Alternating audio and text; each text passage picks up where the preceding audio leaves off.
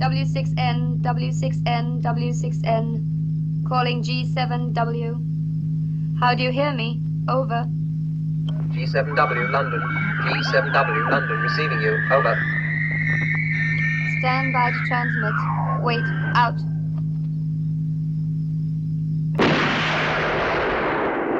Oh, Money Penny. Um, I'm just up here at Oxford, brushing up on a little Danish. Hello, Denmark. Uh, my name's Timothy Dalton. Meet me here in Denmark. Hello, Copenhagen. Well, I'm Q. Thank you, thank you, you wild, wonderful people of Copenhagen, Denmark. Well, then, the first thing you should know about is that we have people everywhere. Velkommen til Bondorama podcast afsnit 004. Jeg er Brian Iskov, forfatter, oversætter, journalist og webmaster for bondorama.dk. Det uofficielle danske 007 fanarkiv på nettet, hvor jeg prøver at samle noget af alt det, der gennem årene er blevet skrevet, sagt og udgivet om og med James Bond på dansk eller i en dansk sammenhæng. Det her er det øh, andet indslag i den serie, som jeg har kaldt Mit liv med Bond, hvor jeg inviterer andre bondologer og bondnørder til uh, en snak om deres personlige forhold til James Bond, figuren og fænomenet. Og anledningen det er selvfølgelig, at Cinemax København fra den 11. juli til den 28. september 2021 viser en kavalkade med 26 James Bond-film som optag til premieren, forhåbentlig på No Time to Die. Uh, og det er jo en helt enestående mulighed for at gense alle filmene både i Ian Productions serie og de to uafhængigt producerede øh, Casino Royale fra 67 og Never Say Never Again fra 83 på det helt store lærred i 4K digital kvalitet. Mange af de her forestillinger de har små oplæg øh, tilknyttet inden filmene, og det er nogle af de oplægsholdere, som I vil komme til at møde her i Bondorama podcast det næste stykke tid. Og min gæst i dag, det er ham, der introducerer visningen af Goldfinger den 18. juli. Rigtig hjertelig velkommen, tonemester, lyddesigner Peter Albrechtsen. Tusind tak. Hvordan øh, mødte du James Bond første gang? Jeg er født i 1976, og jeg er vokset op på jeg er vokset op på Fyn i Nyborg, og øh, det betyder, at de første James Bond film, jeg så, det var sådan i 80'erne, øh, og dem så jeg selvfølgelig ikke i biografen, for dem måtte jeg ikke se i biografen, men jeg kunne se dem på fjernsynet, i fjernsynet. Og det var dengang, hvor øh, der øh, faktisk nærmest kun var én dansk kanal, og så kunne man se tre tyske, øh, når man boede der på Fyn. Så de første James Bond, de første mange James Bond film, jeg så, det var med tysk dubbing, hvor øh, Sean Connery og alle de andre talte tysk. Øhm, så der var sådan noget helt sådan noget, det eventyrlige ved James Bond, som er noget af det, jeg elskede helt fra starten, som er sådan følelsen af, at man oplever noget, som er større end en selv på en eller anden måde. Sådan en følelse af, at på den ene side, så øh, helt fra jeg var lille, var jeg, har jeg elsket sådan nogle detektivhistorier. Jeg har læst simpelthen så mange detektivbøger, og øh, jeg tegnede selv tegneserier, detektivhistorier. Øh, jeg var helt vildt optaget af hele det der sådan krimi, øh, kriminalhistorie på den ene eller anden måde. Og der er jo faktisk ret meget af det, der også er i James Bond. Altså, der er ofte sådan på en eller anden måde en eller anden detektivagtig historie på en måde blandet ind i, hvad den gode Bond ligesom skal finde ud af i løbet af de her forskellige film. Men så samtidig så er der jo sådan hele det sådan, altså det her, det glamourøse, det eksklusive, det særlige ved den her verden som øh, agentverden, som er sådan noget mytisk nærmest. Og den blanding øh, var jeg sådan fascineret af helt fra starten, og det er virkelig også, det synes jeg på en eller anden måde, der er, som jeg stadigvæk synes er på en eller anden måde sådan fantastisk ved det der øh, univers, det er, at det, det på den ene side er fantastisk, og så på den anden side er det, øh, når synes jeg, når de bedste film, eller mine favoritter i, i, øh, i serien, er, har sådan også noget øh, meget menneskeligt på en eller anden måde. Så der er sådan en blanding af at James Bond, som, som øh, går igennem nogle forskellige menneskelige følelser, men han er samtidig en del af sådan et virkelig fantastisk univers. Øhm, og øhm, da jeg så de der tidlige film med tysk dubbing, så den tyske dubbing gjorde på en eller anden måde det her sådan endnu mere sådan eksotisk nærmest. Øhm, de her tidlige film. Og øh, øh, Goldfinger var bare en af de her allerførste film, jeg så. Øhm, og øh, jeg kan netop huske, hvordan sådan, hvor fantastisk det, på, det var det der med, at der var det her sådan detektivagtige i det, men det er også øh, i forhold til de allerførste film, som er sådan mere sådan rå, øh, så begyndte der at komme mere af det her sådan, uha, han har en bil, der kan alt muligt, og oh, Goldfinger har, har, kan alt muligt, og uha, Fort Knox, det ser vel nok flot ud. Og, øhm, så der var sådan en, altså det her, sådan, det, den mytiske del af James Bond var, var rigtig meget til stede i den film. Så øh, det var på en eller anden måde, så husker jeg det som sådan en film, som var for mig virkelig sådan en, nå, James Bond, det er virkelig noget særligt. Det, det, øh, dem skal jeg se, alle de film. Øh, og øh, så Jamen, siden så har jeg jo så fået, så, så, så jeg jo flere og flere film, og så begyndte jeg jo også at nå en alder, hvor jeg kunne gå ind og se, når der kom nye James Bond-film i biografen, og sådan, det var jo stort. Se de der James Bond i biografen, uha, nå, det måtte jeg gerne lige pludselig, og sådan noget. Øhm, så han har ligesom været der, altså den kære Bond har været der helt fra min barndom af. Øhm, og så, øh, nu hvor jeg er blevet så gammel, så jeg nu er begyndt at ligefrem have et par børn selv, så øh, øh især min søn, som øh, fylder 11 år her på mandag, han øh, er virkelig blevet sådan film elsker, filmnørd.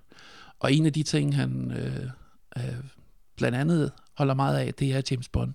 Og øh, sidste år fik han sådan hele Blu-ray-pakken med alle Bond-filmene, minus de her to øh, ekstra film, som du lige nævnte ja, før. Som de blev sagsøgt for at Ja, udlade. nemlig. fordi der var en, en kunde i Amerika, der blev sur over, at det var jo ikke alle boldfilmene, selvom okay. det stod på Nå. pakken. Ej, Og hun, hun fik medhold.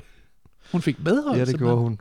Nå. Så efterfølgende, så øh, øh, tror jeg nok, de, de udleverede en kupon til download af de to ekstra film, så man kunne få dem digital kopi, hvis man købte øh, Blu-ray-boksen i USA. Nå, okay. Nå. Så, Ej, hvor vildt, den historie kendte jeg ikke engang. Nå. men, men det er godt lavet, at du har fået din, din søn hugt også. ja, så har det været rigtig sjovt at opleve, opleve de film. Altså, vi er ikke nået igennem alle sammen endnu, men øhm, opleve dem gennem hans øjne, og ligesom mærke, altså, han er umiddelbart ligesom gladest for de nyere film. Jeg tror, det er sådan meget naturligt som lille Knight, der, øh, der bare altså automatisk, så er der noget med nyere film versus ældre film. Men Goldfinger er, fa- altså, er sådan en film, som vi så sammen, og det er sådan hans, øh, hans favorit. Øh, jeg tror faktisk stadigvæk, at min favorit er øh, On Her Majesty Secret Service, som jeg synes for mig sådan står for sådan et emotionelt peak i hele Bond-filmografien. Altså, og da jeg så den med min søn, så sad jeg endnu en gang og tudede der til sidst, fordi jeg bare synes, det er så rørende. Øh, og øh, på den måde så er det ikke egentlig fordi, at Goldfinger er måske min nummer et, men den er i hvert fald på min top 5, måske nærmest top 3, måske endda næsten top 2. Men øh, i hvert fald så er den ret højt deropad. men det var bare helt vildt sjovt at opleve gennem min søn, hvordan den film virkelig stadigvæk holdt, bare sådan i forhold til at blive set med en, gennem en, en ung knights øjne. Øhm, så, så jeg kunne enormt godt, ja, der, der er et eller andet ved den film, som jeg synes på den ene side, i forhold til min egen sådan, introduktion til James Bond, så husker jeg den som noget helt særligt. Og så synes jeg, det er fantastisk, at det nu også er den, der ligesom på en eller anden måde står stærkt hos min søn, altså den næste generation, så står den stadigvæk stærkt.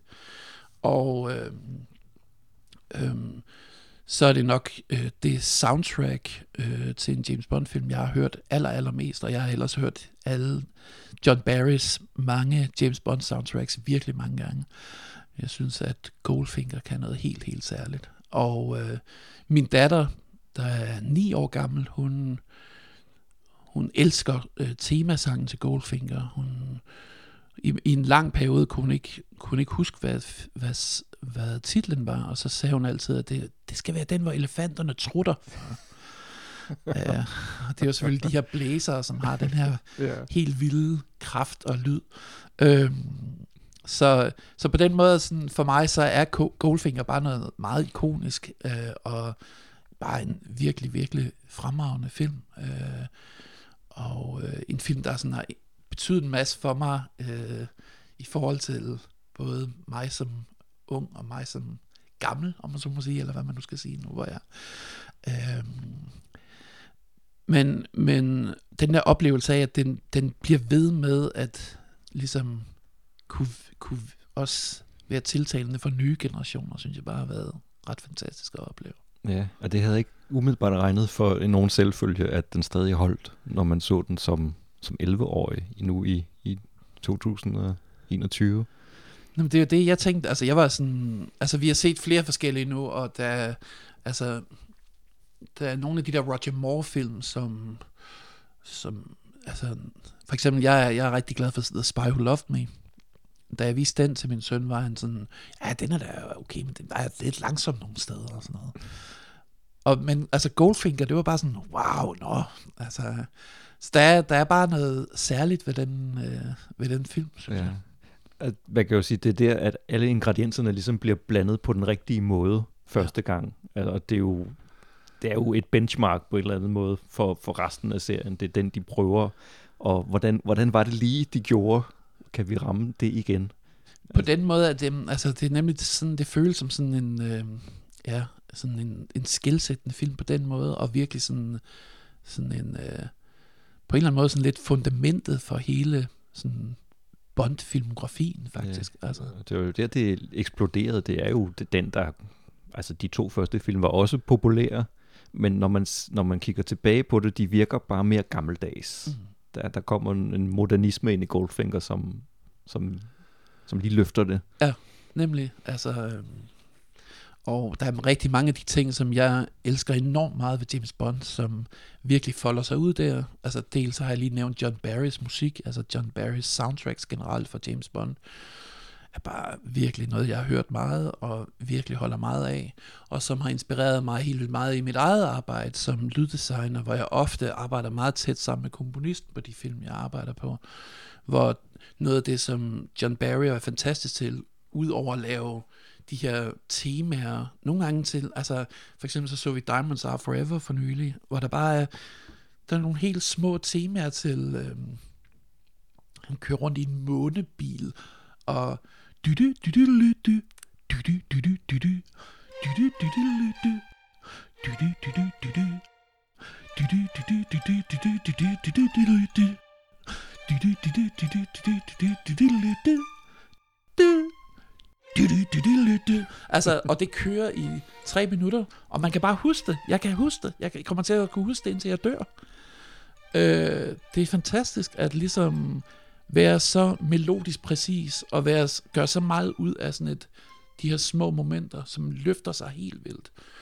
Men noget, som han så også er virkelig dygtig til, John Barry, eller var virkelig dygtig til, det var at arrangere musikken. Så en ting er ligesom det her med at skabe de her melodier, men også hele tiden være utrolig opfindsom til, hvad for nogle instrumenter spiller, og også noget med, hvornår kommer musikken ind, altså, og øh, øh, hvor meget fylder musikken. Fordi det, der jo er i rigtig mange øh, moderne film, det er, at sådan moderne actionfilm, der er virkelig, virkelig meget musik.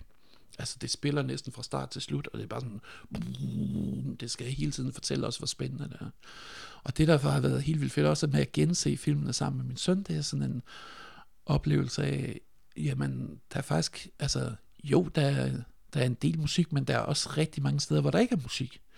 Og der er sådan et mod til ligesom at sige, når man, vi behøver ikke have musikken til at spille hele tiden, det kommer ind, når den virkelig skal gøre en forskel.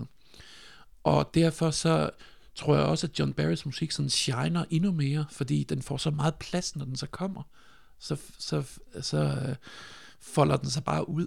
Øh, og øh, så nogle gange, så kan det være i nogle enormt lange passager, der er sådan et helt sådan en, øh, der er en helt fantastisk komposition, som han lavet til Goldfinger, som er sådan, øh, som er om hele det her øh, øh, kup mod Fort Knox, som er et syv minutter langt stykke musik, der bare bliver ved med at ligesom bygge op og sådan altså har sådan en marchtrumme, der ligesom kører som sådan en puls i det, og så bygger op og bygger op, og så kører den lige lidt ned igen, og så op og op, op, ned igen, og op og op, op. Og sådan hele tiden kommer der nye variationer ind og sådan noget. Og det er helt ekstremt sådan velkoreograferet musik nærmest. Altså, hvor den måde, at John Barry ligesom formår at ligesom hele tiden have en suspense i luften, men så samtidig skabe sådan en Øh, dynamik, der passer til når man, alle de her forskellige handlingstråde, der er i gang på det tidspunkt i handlingen. Øh, med alle det her, det her ret avancerede kub, som Goldfinger har udtænkt, som, hvor der er alle, alle mulige sådan parallelhistorier med øh, andre agenter og øh, Pussy Galores øh, flyver, og der er, sådan, der er ret mange ting i spil. Og det er sådan noget som, når du øh, komponerer musik til en film, så øh, Øh, en ting er ligesom at kunne lave de der melodier, men en anden ting er også at kunne lave nogle kompositioner, der har den der variationsbredde og sådan en rigdom, righoldighed i det lydlige udtryk, der gør, at det bliver ved med at være spændende at høre på. Øh, og samtidig ved, at det her stykke musik er så langt, så øh, bliver det ved med at skabe den her suspense og opbygning omkring det her kub.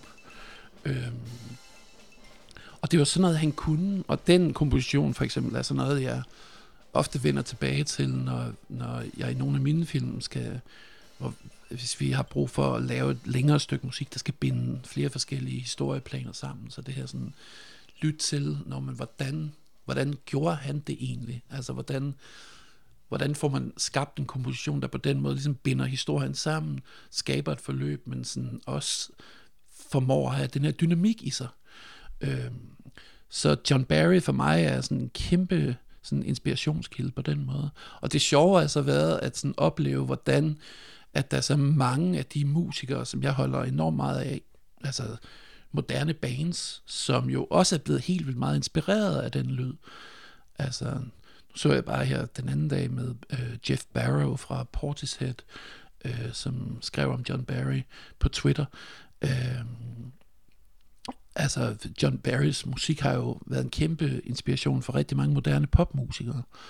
Øh, og jeg har sådan, i den musik, som jeg så har lyttet til, som musikelsker også, har, jeg jo, har, har der været mange af de referencer tilbage til John Barry. Øh, så på den måde, så har jeg sådan oplevet, at min kærlighed til James Bond, som jo så også inkluderer kærligheden til musikken til James Bond, på en eller anden måde så også er blevet spejlet i den anden musik, jeg har haft et kærlighedsforhold til, fordi de også har haft en kærlighed til James Bond og musikken i James Bond.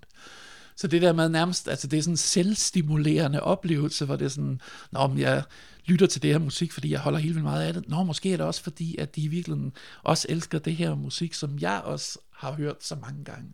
Der er sådan en følelse af, at nå, det er sådan mange sådan tidsplaner, der smelter sammen i musik, og det er sådan, det er, øh, det er, det er altså, det er ret fantastisk for mig. Altså, så samtidig så er der flere af de her instruktører, jeg arbejder med, som også er rigtig glade for James Bond. Især øh, Christine Rosendal, som jeg har arbejdet fast med i 20 år nu.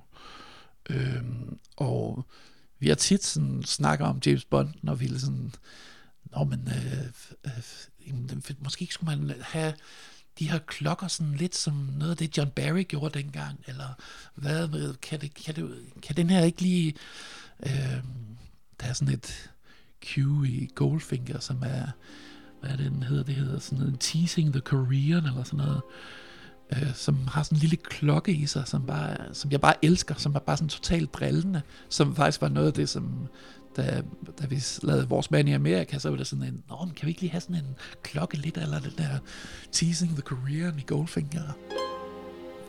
Det der med, at man nærmest får opbygget sådan en hel referenceramme, en filmisk referenceramme, som også har rigtig meget James Bond i sig, øhm, har været ret fantastisk at opleve. Så det er sådan, på en eller anden måde, så James Bond er ligesom gået ind i mit DNA på alle mulige måder, så det er ligesom både, altså, både på et personligt niveau, på et familieniveau, på et arbejdsmæssigt niveau, og også bare som fan, eller sådan kærligheden til James Bond. Altså, øh, så øh, det, ja, på den led, så er James Bond bare sådan her, der og alle vegne. Men jeg startede med at sige, at der var sådan for mig et par ting i Goldfinger, som virkelig var noget særligt, hvor jeg så snakkede om det her med John Barrys soundtrack. Den anden, anden ting, jeg synes er helt fantastisk i den film, det er Ken Adams production design.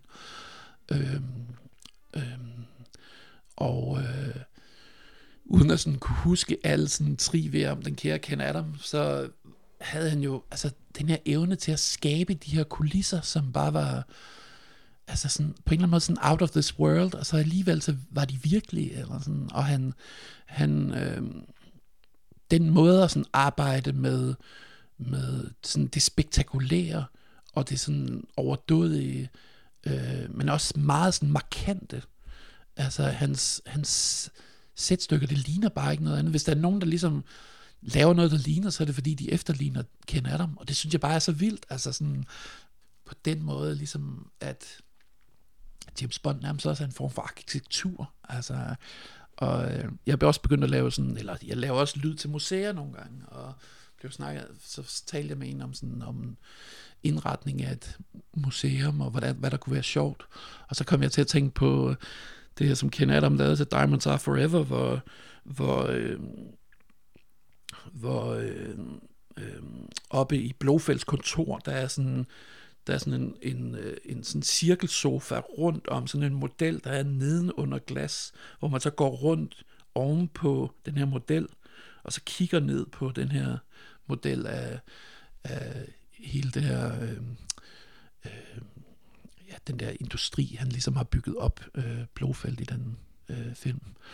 Øh, og øh, og jeg tænkte bare, okay, hvad, hvad ville der ske, hvis man i, på et museum, ligesom, i stedet for at det altid var sådan nogle man kiggede på, hvad, hvis du ligesom gik rundt oven på montren og kiggede ned i, kiggede ned på udstillingen, altså, øh, så der er sådan, altså, eh, den der måde at sådan tænke visuelt på, hvor man bryder med, altså, med, øh, øh, på en eller anden måde bryder han med logik, altså sådan, hvis man begynder sådan at sidde og tænke over, øh, også i Diamonds Are Forever, øh, de der, øh, det, der, øh, det der sted, hvor, hvor, nu kan jeg ikke huske, hvad han hedder, der ligesom er blevet taget til fange. Og så er der ligesom ba- Bambi og, hvad er det, hun hedder? Thumper. Ja, Thumper og Bambi. De er ligesom, de er det her, det her hus, og holder til der, ligesom er vagter der, og så kommer James Bond derhen. Og det der hus, det ligner jo sådan, altså det ligner sådan et rumskib, der er landet fra Mars, eller sådan noget, hvor man tænker, okay, kan man bo i det der hus? Mm. Det tænker man bare ikke, når man ligesom først er i det, fordi det er, det er ligesom sådan, det er lavet, det er sådan, det er sådan en, øh, det er, det er på en eller anden måde sådan larger than life, og man, når man kigger på det, som er i det, så er det sådan, jamen det er jo bare sådan, det ser ud. Det er jo sådan et hus ser ud. Men man, hvis man satte sig ned og tænker over, hvor, hvor sidder man egentlig og spiser hen her, eller hvor, hvor, hvor sætter de den der hjørnesofa hen? Og... Ja, men det var faktisk et rigtigt hus, som de fandt, selvom det, det ser fuldstændig ud som om, at Jamen det at ligner det virkelig sådan noget... Øh... Men øh, jeg mener, det var til salg for ikke så mange år siden. Nå, okay. men øh, det ligger Men det, det, det er bare så meget, det er sådan, når, jeg, når, når man ser det, så tænker man bare, okay, det her, det kender Adam, det der passer bare... fuldstændig ind. Ja, ja, ja. Det der beton og skæve vinkler. Og, Fuldstændig. Ja. Altså, hvor, øh, altså jeg, jeg, jeg må sige, at sådan hele den der måde at kigge på design på, som jo så, da jeg så blev lidt ældre, og begyndte at se film af Stanley Kubrick, så var det jo lige pludselig, Nå, det der Dr. Strangelove, det ligner lidt noget, jeg sådan, Nå, det er også kender Adam. Øhm, så lige pludselig så blev, så selv altså selv i den allervildeste sådan feinschmecker filmkunst, så, så er jeg stadigvæk at tænke på James Bond, når jeg så de her film. Yeah. Øh, og det er jo bare sådan fantastisk. Altså, jeg tror også, der er en historie om, at Kubrick, var, der var et eller andet med Spy Who Loved Me, hvor han var inde over og ligesom øh, gøre et eller andet med nogle af Ken Adams sætstykker eller sådan noget. Men altså, i hvert fald så, altså, den der, den der måde at lave scenografi og production design på, hvor hvor, øh, hvor det nærmest får sådan en mytisk præg, øh, synes jeg er, ret fantastisk. Altså har været en stor del af min, sådan, den visuelle fascinationskraft for mig i James Bond. Ja, og man kan ikke, tror ikke man kan overvurdere, hvor meget John Barry og Ken Adam har betydet for, for James Bonds filmiske udtryk, og du kan jo også se, det er jo dem, folk efterligner stadigvæk. Hvis ja. de skal prøve at ramme noget, som skal give referencer tilbage til James Bond, så er det den måde at orkestrere musikken på, det er den måde at tegne kulisser på. Ja. Øh, selvom de jo, altså Ken Adam stoppede i 79 med at lave James Bond, og John Barry i 87, men de, de nåede virkelig at, altså det er så meget en del af, af DNA'en. Ja, Også det, du siger med, at det er, altså kulisserne er jo ikke realistiske. Altså, du kan ikke stable guldbarer så højt, som han gør det i Fort Knox i Ej. Goldfinger, fordi de er alt for tunge. Men han sagde jo bare, det ser skide godt ud, så Ja. det gør vi. og det virker jo helt fantastisk. Ja. Og der er lige det der, du får lige det der drej af noget, mangel på et bedre ord, tegneserieagtigt, eller andet, en stilisering af udtrykket, Ja. som jo også, øh, nu kan vi måske komme lidt ind på lyden i Goldfinger også, fordi den, den laver jo lidt det samme, med at den overdriver nogle ting, og, og, og sætter lyd på ting, som ikke siger noget i virkeligheden. Altså, hvordan lyder det, når du kaster en hat med metalskygge? Den siger ikke noget. Nej. Hvordan lyder en laserkanon? Ja. Den har heller ikke nogen lyd. Hvordan, men hvordan lyder det så? Hvordan, hvad skal man ligesom finde på? Ja. Og, og jeg spekulerede på, om en af grundene til, at du valgte Goldfinger, var, det, var den, der fandt en Oscar for øh, sound effects. Men Jamen om det er faktisk så, så, altså, jo, det er jo nemlig rigtigt, men altså, det var egentlig ikke det, jeg sådan først tænkte på, dengang jeg, øh, jeg bad om at introducere den. Det var med i virkeligheden alle de her andre ting. Men jo, samtidig er det jo en, øh, en film, som øh, altså også på en eller anden måde sætter sådan en, en stil op for lyden i James Bonds univers. Især i Ja, altså man kan sige, at de mere moderne James Bond-film er blevet mere amerikanske i deres lydlige udtryk. Øhm, det, der var, det, der har været ellers med James Bond, det er, at lyden altid lavet i, i, i England eller i, i Storbritannien, og øhm, der har de altså ofte arbejdet med, hvor, hvor sådan store amerikanske sådan nogle actionfilm har et virkelig, der er virkelig, virkelig meget lyd, og ofte for meget lyd, eller sådan, det bliver sådan meget hæftigt. Så har James Bond egentlig altid været sådan lidt mere sådan, øh, ja, jo ikke minimalistisk, men øh, måske lidt mere sådan eksklusivt, eller sådan, der er ligesom de her lyde af en hat, eller en lasergun, og alle de her ting har jo lyde. Det er jo ikke, fordi der ikke er lyd, men der er ikke sådan konstant sådan bombardement af effektlyde. Det er ofte meget mere sådan, når man, her skal der være en vigtig lyd. Vi har brugt, der er tydeligvis brugt noget tid på at finde ud af, hvordan Goldfingers laserkanon skal lyde. Den, den får virkelig plads, fordi der ikke er alle mulige andre lyde omkring. Øh, det er ikke sådan, så hele laboratoriet står og bipper og summer, og man hører 800 gamle harddiskes, der står og roterer i baggrunden. Nej, det er ligesom, du hører øh, laserpistolen, og så hører du dialogen mellem Gert Frobe og Sean Connery, som i øvrigt så ikke er Gert Frobe, der taler, men det er så en anden snak. Men, øh, men, men det her med at virkelig udvælge, når men det er den her lyd, vi fokuserer på, det er den her lyd, vi fokuserer på. Sådan har det rigtig været været i James Bond-film, og der er faktisk også generelt sådan ret meget sådan stillhed. Altså der er faktisk flere af de der slåskampe, som i moderne actionfilm ville have masser af musik. Men i James Bond, rigtig mange af de ældre James Bond-film, så slås de bare uden der er musik. Så er det bare sådan... Bare sådan nogle helt, sådan nogle, nærmest sådan nogle tørre effektlyde. Øh, nogle gange kan det blive en lille, lille smule komisk, fordi de der lyde måske ikke altid er sådan helt top notch. Men generelt så giver det sådan et nærvær, som er ret fedt, som gør, at, altså, at man virkelig er til stede sammen med James Bond. I stedet for, at der er sådan et lag af musik udenpå, der skal fortælle os alt muligt om, Nå, uha, nu skal vi rigtig have en stor episk slåskamp. Altså, det er jo noget helt andet, end når Gandalf folder sig ud i Ringenes Herre, eller hvad det nu skal være. Hvor der er bare masser af musik, og uha, det er stort. Men der er mange af de der... Øhm, øh, især sådan de første 20, 25, 30 års James Bond-film. Faktisk i virkeligheden nærmest helt indtil Daniel Craig kom til, hvor, øh, hvor, der, hvor der blev mere, det blev lidt mere amerikaniseret i sit udtryk.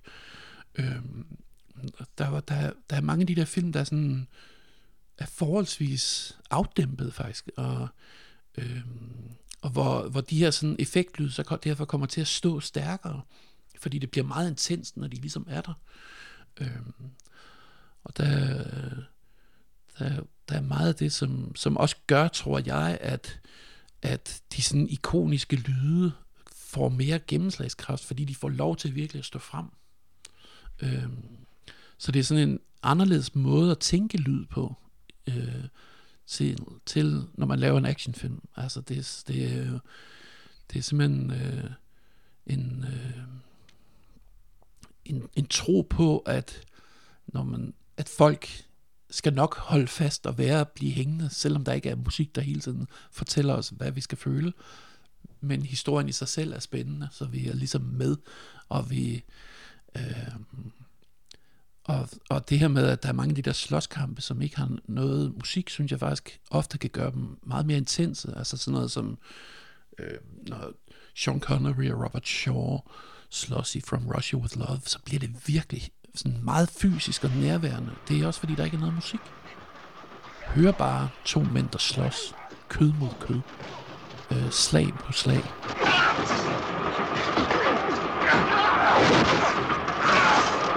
det bliver meget stærkt af det, meget intenst af det, men det er sådan en anden strategi end for at lave øh, lyd. Øh, da, da Daniel Craig så kom øh, til, og øh, Casino Royale var jo sådan lidt på en eller anden måde en, altså det er jo ikke, altså det lyder mærkeligt at kalde det, det blev mere mainstream, fordi det var jo mega mainstream alligevel. Men lydmæssigt, så begyndte det at arbejde sig ind mod et mere amerikansk udtryk, og der, øh, hvor der er mere lyd, simpelthen. Også lidt mere musik. Øhm, og øh, historien er faktisk, at øh, de der første Daniel Craig-film for så stadigvæk blev lavet i England. Men øh, der er en svensk lyddesigner, Per Halberg, som arbejder i fast i Hollywood, som er vildt dygtig, og blandt andet har lavet Bourne-filmen og sådan noget. Han havde altid haft en drøm om at lave en James Bond-film. Og da de så skulle lave Casino Royale, så var han sådan, nu prøver jeg simpelthen, og, altså fordi han, de, han har åbenbart henvendt sig flere gange til dem, og de har altid sagt, nej, nej, vi laver lyden i England, vi laver ikke noget i Hollywood, det, det, det gør vi ikke. Og så kontaktede han dem der med Casino Royale, og så sagde de, jamen okay, men så, så kan vi sende nogle scener over til dig, så kan du prøve at lave noget lyd på det, så kan vi se, hvad vi synes om det. Og øh, det gjorde de så. Og så, øh, så lavede han, så arbejdede han benhårdt sammen med hele sit hold på at virkelig lave nogle helt, virkelig fyre den af. Ikke? Og de scener blev så sendt til England. Og så, så gik der noget tid, og så svarede de så fra England, nej, det var, vi, vi vælger altså stadigvæk det engelske. Det var ikke, det, det, det, det bliver ikke, det var, det var ikke det, vi ville. Vi, vi, vi, vi holder os til vores engelske hold. Og så da Per Halberg hørte den endelige film, så kunne han bare høre rigtig mange af sine lyde i filmen. øhm, og så var han sådan, "Nå, okay, nå. Så gik der jo bare nogle, et par år, og øh, Sam Mendes tog over, og så øh, fik, jeg tror han fik mere frihed til at sætte holdet også internationalt, så lige pludselig så fik Per Halberg faktisk lov til at lave øh, James Bond, og vandt så også en Oscar for bedste lyd i en James Bond-film. Ja, så var- så var alt tilgivet. Så, så, så alt var tilgivet ja. til sidst. Men øh, der var sådan en helt sådan en sløjfe, omkring, også omkring den der, altså forholdet mellem amerikansk actionlyd og, og britisk actionlyd. Øhm, men som jeg synes gør noget rigtig godt for de der, Øh, ja, at sige, det er tidlige James Bond-film, når det er de første 25-30 års James Bond-film, det er måske lige i overkanten, men jeg, jeg, jeg synes, det der sådan øh, meget dynamiske og mere sådan nedbarberet udtryk gør noget rigtig godt for de der Bond-film. Og så nu er de så moderne James Bond-film mere, de lyder mere som hvis de var blevet lavet i USA i virkeligheden.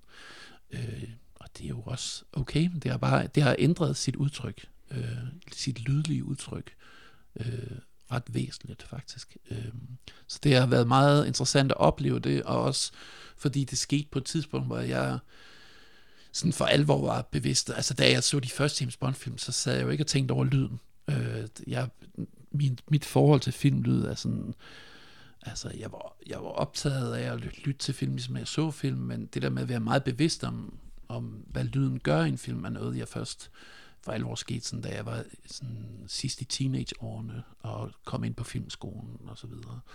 Så den der sådan bevidsthed omkring, når man, hvad er det egentlig, hvad er det for nogle tråde, der bliver trukket i, i forhold til, hvad lyden gør i en film, op fik jeg først en bevidsthed om der. Og det var så, jeg har været i 95, 95 96, 97 deromkring. Øhm, så, så derfor sådan, man kan sige, at den Dan, Daniel Craig-æraen har ligesom været rigtig meget del af mit mere sådan moderne filmlydhjerte, hvor jeg kunne høre, at når man nu er det blevet lidt mere amerikansk, lidt større, lidt fyldigere, lidt, lidt mere lyd. Øh, men det gør de stadigvæk. Øh, det, det, det er ikke fordi, at filmene lyder dårligt. De lyder bare anderledes. Ja, og det er sjovt, du siger det. Jeg kan, ikke, jeg kan tydeligt høre hatten og laserkanonen for mit indre øre. Jeg kan ikke komme på nogen enkelt lyde fra nogle af de nyere Nej. film. Men det er, altså nu øhm, kan man vel diskutere, om, om det har været et kunstnerisk valg, eller om det simpelthen har været de teknologiske begrænsninger, der har gjort, at der ikke var mere lyd i de gamle film. Men du, du hælder lidt mod, at det var en strategi, at de... Jeg tror bestemt også, at teknologien har haft en stor indflydelse på, hvad de har kunnet. Altså, at de ikke har haft måske helt de samme altså 250 spolebåndoptager, der stod ude bagved og kørte de her båndspoler, og det kan være, at de kun havde 80, i stedet for de 250, de havde hos Warner Brothers i USA. Øh, men jeg føler bare, at det er sådan, det er sådan udtrykket blev. Øh, og for mig er det en stor del af, af, af den oprindelige James Bond-lyd.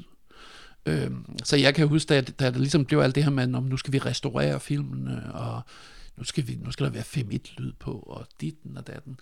Så var jeg faktisk sådan lidt nervøs for, om de ville sådan begynde at også putte ret meget ny lyd på. Det gør de jo nogle gange faktisk med ældre film, hvor man begynder også at altså, restaurere lydsiden, men også lige, når så skal der lige en ekstra lille atmosfære på det, og der skal lige lidt ekstra slag i den der, det der håndslag og sådan noget.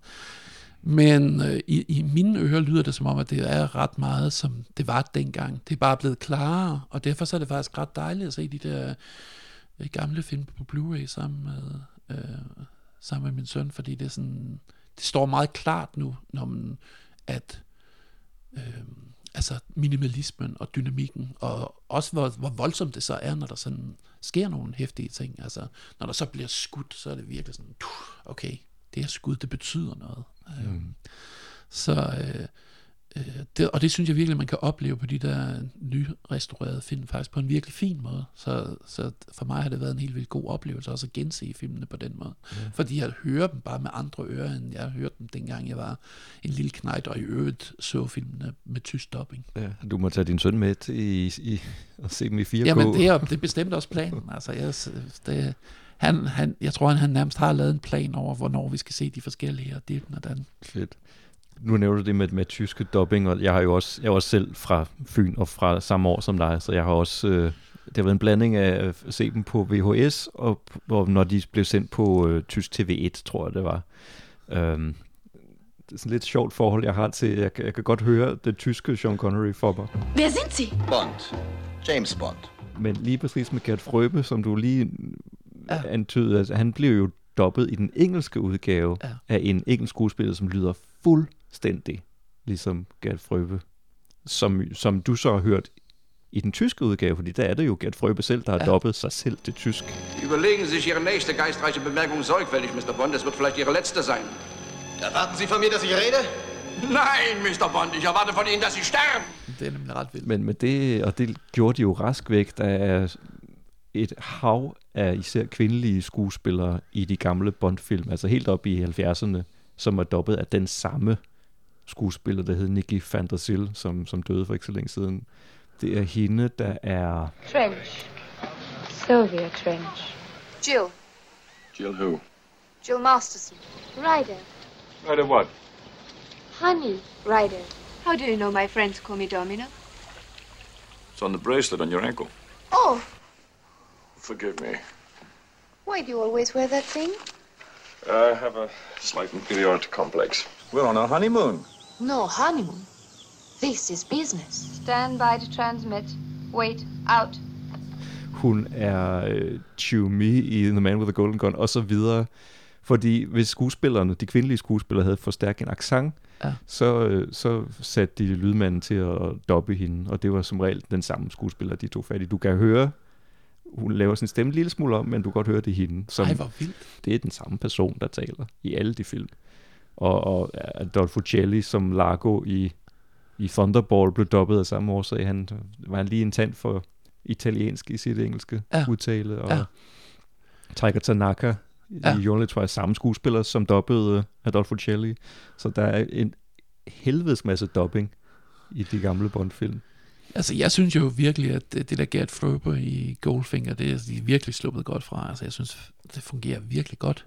Altså, Ja. det er meget sådan... Jeg, jeg føler faktisk, det er sådan ret troværdigt. Ja, det er en, der hedder Michael Collins, Ja. skuespilleren, og det, Ja. ja. altså, du kan ikke se det. Nej. Du kan ikke høre det.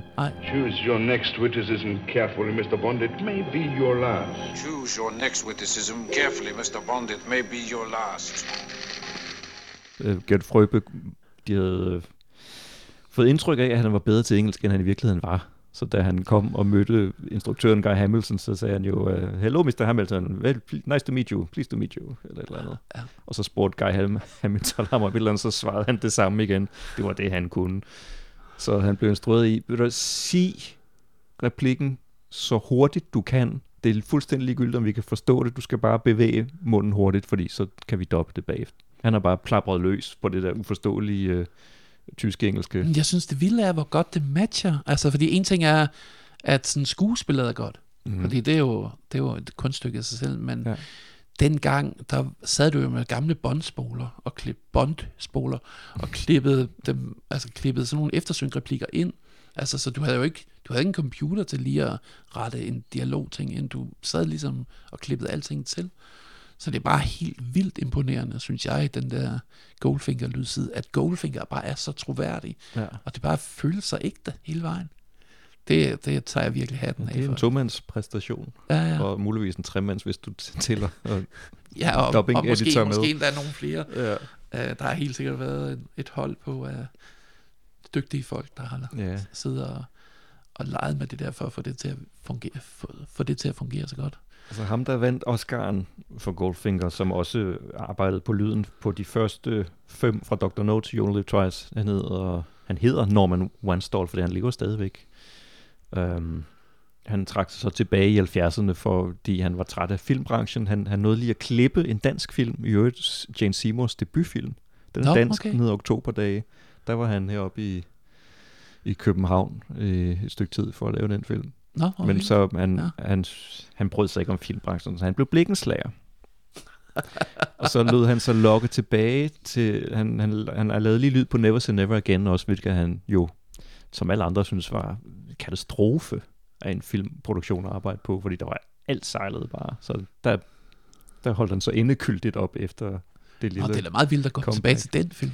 Altså. Jamen, der var nogen, øh, der mente, at, Sean Connery, øh, det kunne være rart for Sean, hvis der var nogen fra de gamle dage på Ah. holdet, og Norman Wanstall havde aldrig mødt Sean Connery, så det var jo lidt ligegyldigt for ham. Men øh, han, da han fik at vide, hvor mange penge de ville give ham for at lave lyd, øh, jeg tror, det var noget... Øh, altså, han var, han var ikke tonemester, jeg tror, han klippede lyden ja. bagefter, men ja. der, der lod han sig så overtale, fordi det var alligevel lidt anden skala, end hvad han havde arbejdet for Iren.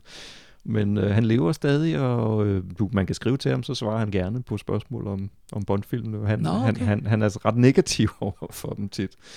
Øh, han, han, er, han har udpeget de første 10 manuskriptfejl i Goldfinger, som man synes kunne have, burde have været lappet. og sådan noget, så. Men øh, det er ikke så længe siden, han holdt en, øh, en watch-along, og nogle, nogle Bond-fans Og så kommenterede han sådan løbende på det. Ja, Ja, altså jeg så Ja. det ikke selv, men øh, han, han findes endnu, hvis, hvis du vil have fat i ham. ja. Ej, hvor vildt. Altså. Uh, han har også fortalt sådan lidt anekdotisk om, hvordan han lavede de her lyde på Dr. No. Da, da Dr. No har jo sådan en metalhånd i en Ja. sort handske. Han knuser sådan en lille... Øh, hvad er det? En, Ja, sådan en statue. ja, sådan en lille... Jeg, jeg ved ikke, hvad den er lavet af, men, men den, den larmer i hvert fald gevaldigt, da han ja. knuser den i sin hånd. Og det, det er seks forskellige lyde, han har lagt oven i hinanden der. det var nok meget dengang. I dag er det jo nok ikke noget i forhold til, hvad du stabler. Nej, nej, men altså, det er stadigvæk, altså, jeg, jeg tror faktisk, ikke sådan også går tilbage til det der med, at jeg siger med, at, at de lavede så de der enkelte effektlyd, som de så virkelig har kælet for. Ikke? Ja, og den står også helt rent. Ja. Han blev, altså Norman Monster blev så også ret sur nogle gange, når han havde arbejdet længe på en lyd, og så smækkede klipperen John Barrys musik henover, og så var der en, der kunne høre den lyd, han havde lavet. så, så han har også haft sine kampe med, at der var musik, der, der kæmpede om opmærksomheden. Det er meget vildt at blive blikkenslager, i stedet for at lave lyd på film. Altså, Ja, det sådan, men det, det var, han så var virkelig sådan en handyman. Altså. lykkeligere som blikkenslager. Ja. Så verdens eneste Oscar-vindende blikkenslager, formodentlig. Men altså, John Barry sagde jo også grunden til, at han lavede instrumentering på den måde. Altså, det er meget skarpt skåret, og der er de her virkelig øh, næsten skingre trompeter, og det er simpelthen for at skære igennem, hvad der ellers måtte være af lyd. Ja. Så allerede dengang har han tænkt, det er også et, altså det er jo et problem mange gange. Du kan stort set ikke høre Erik Serras musik. Det er der så Nej. flere grunde til, fordi de prøvede at skjule den så godt de kunne. Ja, ja, ja. øh, men øh, det er jo altid et, en vægtning, hvad der skal have for. Der var jo faktisk nogen, der var, kom der jo en ny komponist på komponerede passager i, i er det GoldenEye, er det ikke? Jo, Ja, ja. og der var, det var klipperen, der troede Ja. ja. med at gå, hvis han skulle lægge Erik Serras musik på den der øh, kampvogns Ja. jagtscene gennem Ja, ja, ja. Sankt Petersborg. Og så hentede de, øh, med Erik Serras billigelse dog, Ja. hentede de John Altman ind, som havde arrangeret nogle ting, eller orkestreret dem. Og så skrev han over en weekend et nyt arrangement af James Bond theme, indspillede det jeg tror det var noget med, at han, han fik opkaldet fredag, øh, skrev det lørdag, indspillede det mandag, og så klippede de det tirsdag. Det var to uger før premieren eller noget den stil. Ja, ja, ja. Det var Ja. en, en feberredning. Fuldstændig. Men altså, der var jo på den måde sådan, altså, det var også bare vildt, de der sådan, altså, man har sådan ikoniske forhold til, hvordan skal en James Bond-films musik lyde, eller sådan, ej, det, der, kan være, det er alt for meget synthesizer her, det kan ikke, det er altså ikke James Bond. Og det vil jeg jo sådan set give dem ret i, men det er bare meget vildt, at der er sådan et, det er sådan, det, altså, der er virkelig sådan et vokabularium for, hvordan, hvordan lyder og ser de her James Bond-film ud. Altså. Ja. Så kan man så påpege det groteske i, John Barry aldrig nogensinde var nomineret for noget James Bond-musik. Og at Ken Adam for den skyld aldrig vandt. Han var nomineret en enkelt gang for The Spy Who Loved Me. Nå, okay. Faktisk. Nå. Øh, men Ja. Han vandt jo kun for sådan nogle historiske dramaer. Ja, hvor han øh, lavede en hel del mindre. Og til, er meget mærkeligt. til gengæld blev Mar- både Marvin Hamlish og Thomas Newman nomineret for deres Bond-musik senere. det, der er nogle ting, det er virkelig hænger bare ikke Altså, sammen. fordi de der John Barry-ting er jo bare, altså, de har sat så mange spor. Også, også, øh, altså også blandt komponister, hvor man tænker, ah, de kan da ikke være påvirket af John Barrys James Bond-musik. Jo, jo, jo. Mm. Altså, så på den måde har det bare, altså, det er ikke bare, og det er ikke bare i film, det er jo, altså, simpelthen all around i hele, Ja. alt, der har med, nær, nærmest noget med musik at gøre. Øh, vildt, Ja, han- han- vildt ikke at få en eneste Oscar-nominering for det. Altså. Ja. Men altså, Oscars er ikke alt. Det er jo det, man skal huske. Nej, siger du indtil den dag, du får en. ja. Men altså, det der jo så er lidt spændende nu, det er det der Hans Zimmer-trip, hvad, hvordan det bliver, når Hans Zimmer så skal lave James Bond-musik. Ja, det er jeg lidt spændt på. Hans Ja. ja. Simmer og kompagni. Ja, Der, der er jo adskillige andre komponister indover, Ja, ja, ja, som, som ikke står med lige så store bogstaver. Ja. Det bliver- det bliver lidt interessant. Men altså, det, der har han jo det til fælles med John Barry. Han kommer også fra en popmusikbaggrund. Og det var, John Barry var vel en af de første i virkeligheden, der kom fra den del, altså pop og jazz, ja. og lavede symfonisk filmmusik. Det er jo også derfor, at det er så fedt at bare lytte til. Ja. Altså det, øh, det løfter filmene, men det er også øh, altså, jo fremragende øh, musik på egen hånd. Ja, ja, ja. Det var det, der skete der i 50'erne og 60'erne. Der var jo sådan helt, øh, altså sådan et skifte, et paradigmeskifte i filmmusik, hvor det ikke længere behøvede være altså noget, der lød som Wagner, altså, øh, eller at det ikke behøvede være så symfonisk, altså det der med, at jazzen kom ind og sådan noget, men hvor jeg virkelig synes, at John Barry, han er så sindssygt raffineret, altså, øh, og for mig sådan, altså, virkelig sådan, en pioner, men også bare sådan en, øh, altså kvaliteten af det, han lavede, var bare så høj. Altså det er virkelig vildt, det der med at kunne høre de der gamle soundtracks, og bare have sådan en følelse af, wow, det er bare, altså, det er virkelig, virkelig godt stadigvæk. Altså, så jeg, jeg hørte Goldfinger soundtracket i morges, for lige at varme lidt op til det her. Det er bare sådan, Ja, åh, det gjorde er jeg også. øh, det, det er bare, altså det er så, øh, det er så raffineret lavet, men det er også faktisk enormt velproduceret. Altså det der med, at det, sådan, det lyder bare virkelig godt. Altså, øh, så min, min lydører bliver også helt glad, når, de hører, altså, når jeg hører de der soundtracks, fordi det bare er sådan, altså det er et virkelig godt håndværk. Det er sådan, det gode britiske lydingeniørarbejde, ikke, der også har været i gang. Altså, øh, sådan, alle The Beatles og de andre sådan pionerer inden for lyd, som, hvor der er rigtig meget af det, som altså kommer ud af, af den engelske kultur omkring lyd af musik, som jo også ligesom altså går tilbage til, at der er stadigvæk rigtig mange soundtracks, der bliver indspillet i England, ikke? og øh, John Williams, der kun vil indspille øh, Star Wars musik med øh, orkestret i London, og øh, jeg har selv været i Abbey Road og besøgt et studie der, og høre, altså, hvordan det bare, altså, det lyder bare på en måde, man bare tænker, wow, altså, og det gør det stadigvæk, det er bare, altså, så på den måde, så har de sådan lydteknisk altid været sådan virkelig, ja, creme de la creme, og det er det, der også er med de her øh, John Barry scores, at de lyder bare så godt, altså, så man kan blive ved med at lytte til dem.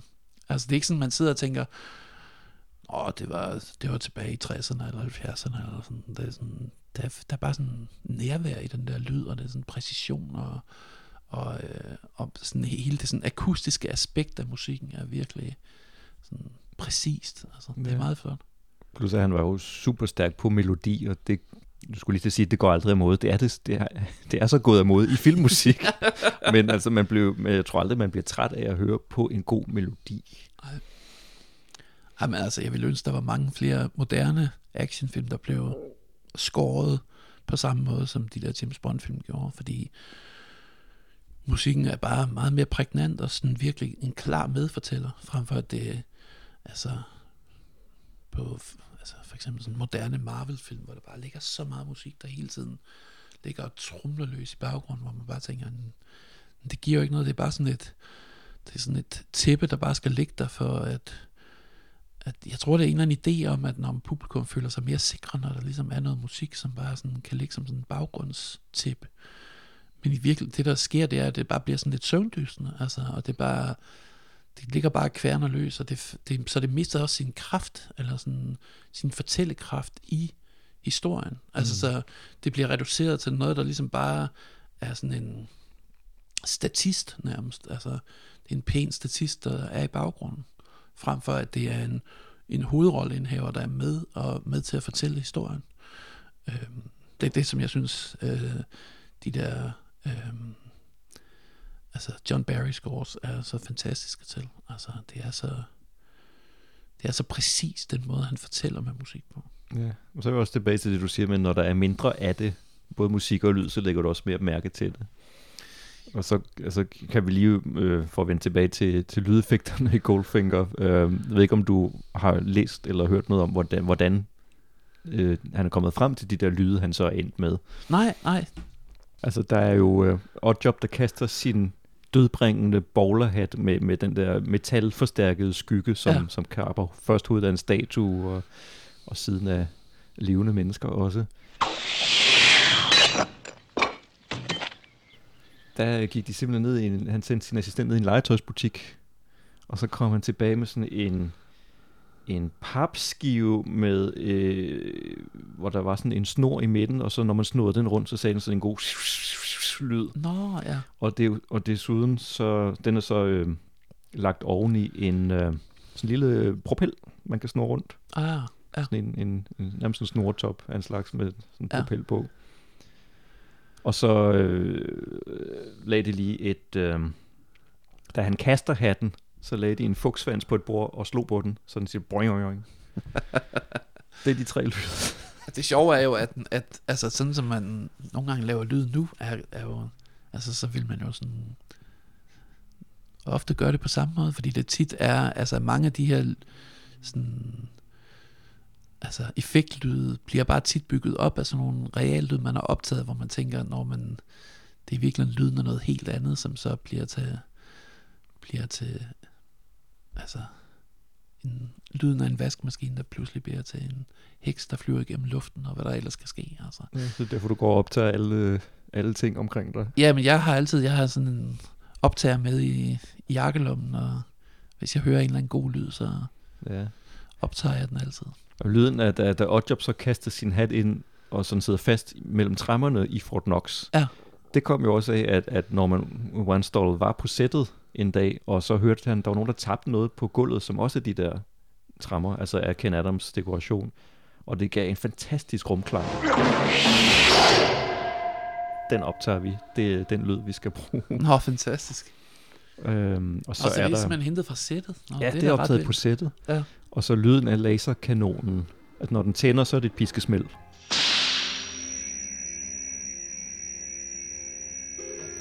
Men selve den, det er sådan en elektronisk lyd, som ja. der fik han hjælp fra BBC's uh, Radiophonic Workshop, Ah. som jo har lavet uh, Ja, ja, ja. alle mulige eksperimentelle ting. Ja, det kan ja. du sikkert fortælle mere om. Ja. Jeg tror også... Uh, Delia Derbyshire, og de er, det var faktisk, der var en del kvinder, ja, altså det, øh, den som også lavede Doctor Who og sådan noget. Det allerførste lyd, du hører i Dr. No, er sådan nogle øh, blip-blip-bot-lyde. Ja. Og det er en, en kvinde på den der workshop, Daphne Oram. Det er en Ja, ja. komposition, hun har lavet, og det fandt jeg først ud af for nylig. Nå, det vidste det jeg er ikke hverken engang. Monty Norman eller en lyddesigner. Det er en kvindelig komponist, som er ukrediteret. Nå, men hun, hun lavede jo også, hun lavede faktisk nogle øh, sådan også sådan syntetisk, sådan abstrakte lyde til øh, sådan en fantastisk gyserfilm, jeg elsker, øh, The Innocents, Mhm. øh, som er sådan en gammel sort-hvid gyser, som en af mine favoritgyser. Der lavede hun sådan nogle sådan lydflader og sådan, altså sådan nogle otherworldly øh, teksturer. Øh, hun er ikke krediteret i filmen, men det var hende, der lavede dem. altså, jeg ved ikke, altså, Ja. det er jo... Og nu, altså, jeg, jeg bruger også lidt af den der starten på Dr. No til, til min intro til podcasten. Det er et nummer, der hedder, det hedder Atoms in Space. Så nu har jeg i hvert fald nævnt, at det er Daphne Oram, så hun ikke bliver, bliver snydt igen igen. Ja. Øhm, og så jeg er håber, der jo, hun får lidt koda alligevel. Ja. Eller hendes arving gør. Altså, vi kan, lige løbe igennem det med Aston Martin biljagten. Der, der var de jo ude at køre i en Aston Martin, fordi den lyder på en bestemt måde, men, men han synes, det lød så fedt, når, når ham, chaufføren skiftede gear. Så det har han lagt ind alle steder. Han skift, James Bond skifter gear ustandsligt, hvis du lytter efter biljagten. Fordi det bare gav noget, noget umf til det. Ja. Så, øhm, Altså faktisk et trick ved at optage biler, det er, at man tit kører rundt i for lavt gear, fordi så lyder motorerne mere. Ah, ja. Så altså, jeg har virkelig kørt rundt i mange biler, hvor, det, hvor dem, der ligesom har, har stået og kigget på, at jeg har kørt forbi, de må have tænkt, okay, han er jo i gang med at smadre motoren eller sådan noget, når man kører rundt i, i uh, tredje gear, hvor man burde køre rundt i femte. Men det, det er jo bare fordi motoren, så man får meget mere power og sådan. Ja. Som, uh, så det der, det kan jeg virkelig godt relatere til. Ja. Og så er der den sidste, og nu, jeg tror ikke, det er en spoiler, fordi alle, der lytter til det her, har set Goldfinger 100 gange. Da Goldfinger bliver suget ud af flykabinens vindue, der, der, der var de lidt i, rød, i rådvilde over, for hvordan, hvordan skulle de løse den. Og har du et, et bud på, hvad de endte med at gøre? Det er en meget basal løsning. Jamen, jeg ved ikke. Altså, det kunne jo godt være sådan noget støvsuger op af et eller andet, øh, et eller andet materiale, som ligesom, så det bliver sådan, så man får den der sugende fornemmelse. Ja, og de endte med at stå og, og, og simpelthen gøre det med munden, stå og suge ind Nå, i okay, mikrofonen. okay.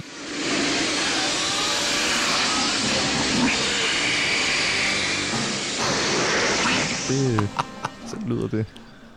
Jeg kan huske den der lyd af Oddjob, der knuser den der golfkugle. Der. Ja. Det var, det var en god lyd også. Den ved jeg så ikke, hvordan de lavede. Nej, nej, men, Men, øh, øh, Det er sikkert også fire-fem forskellige lyde, men, øh, Ja.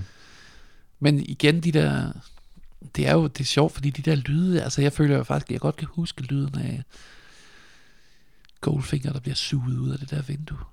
Øh, så på den måde er der sådan, der er sådan nærmest en ikonisk kraft i nogle af de der lyde. Ja. Det er meget fantastisk. Øhm, hvis man nu skal introducere nye generationer for James Bond, Uh, så er det jo altid spændende, hvor man starter henne, fordi det er tit lidt tilfældigt, hvad man selv ser som, altså min første var Diamonds Are Forever, det er ved Gud ikke den bedste film, men den var perfekt, da jeg var 8 år, fordi den er så kulørt, ja. og, og, og så, øh, altså den er totalt usammenhængende fortalt, men, men, men der sker en masse ting i den, Øh, også ting, som ikke ville være gået i dag. Det kan man også, der er også et par stykker af dem i Goldfinger, hvor man måske lige skal tage en snak med, med sit afkom om, sådan, sådan der skal du ikke opføre dig. har, du, har du taget en snak? Med... Ja, men der er virkelig, altså man kan sige, at hele James Bonds, især kvindesyn, altså er jo, det, det er ikke lige det mest topmoderne, lad os bare sige det sådan. Øhm, men det jeg jo synes, man så gør, når man ser t- altså den slags film med sine børn, så, så det hele er jo på en eller anden måde på en, altså der er ligesom en armslængde til det hele. Altså, øh, men, Det er en slags eventyr, man, kan man man sige. stjæler jo heller ikke, man stjæler heller ikke guld fra Fort Knox. Øhm, men, det, men det der jo, synes jeg, er, altså, og vigtigt at sige, det er også, at altså, og James Bond er heller ikke perfekt, eller han, han gør alle mulige ting, hvor man bare tænker, okay, han er faktisk sådan lidt et dumt svin nogle gange. Ikke? Heller ikke altid nogen særlig god agent. Ej. Det er meget, Der er mange ting, der er hvor man tænker, okay, der er, det er ikke, øh, han får nok ikke nogen store humanistiske hederspriser. Altså. Øhm, Men han løser missionen. Det er det. Men, men nogle gange, så, så synes jeg egentlig, at sammen med børn, så øh, er det også, kan det nogle gange egentlig være befriende, at ligesom kunne sige, når man, det der, det skal man ikke gøre, det der, det skal man ikke gøre, i stedet for, at de aldrig ser de der ting, og man ligesom holder det væk fra dem, og man ligesom, fordi så bliver der sådan et mærkeligt forhold til, at, når, hvad, far, hvorfor må jeg ikke se James Bond, eller, Mhm. og det, øhm, jeg har en meget god oplevelse sammen med min søn omkring at se de der ting, og så snakke om dem bagefter.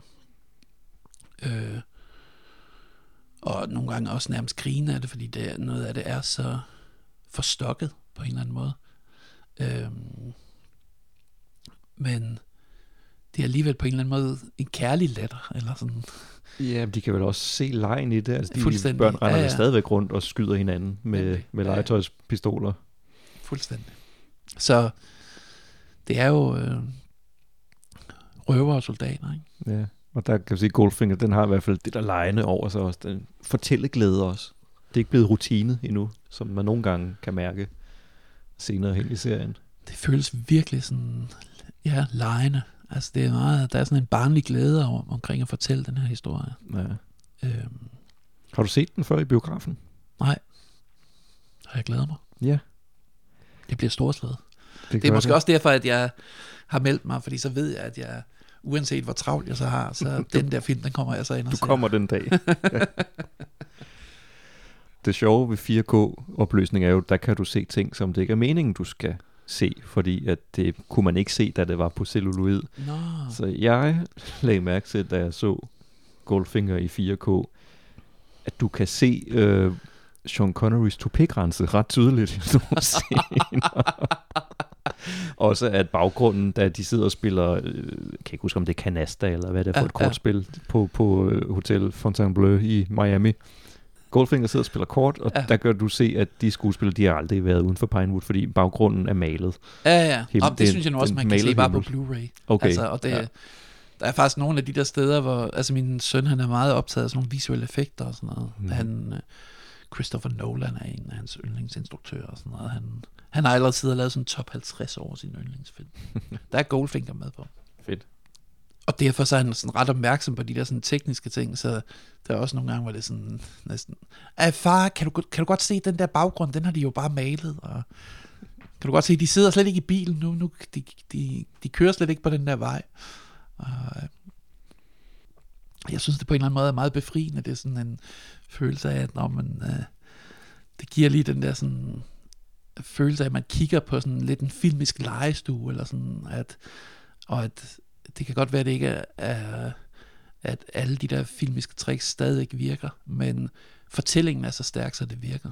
Altså, så, så vi- man kan stadigvæk blive sådan helt vildt glad af at se den film, og det er okay, at der er nogle ting, som ikke er det nyeste CGI lavet yeah. hos uh, George Lucas. Altså. det deler charmen. Man kan se, det er en gammel film. Ja, ja. Det, var sådan, det var sådan, de lavede det ja, ja, ja. ja. Og jeg synes faktisk også, der er flere ting, hvor det er sådan...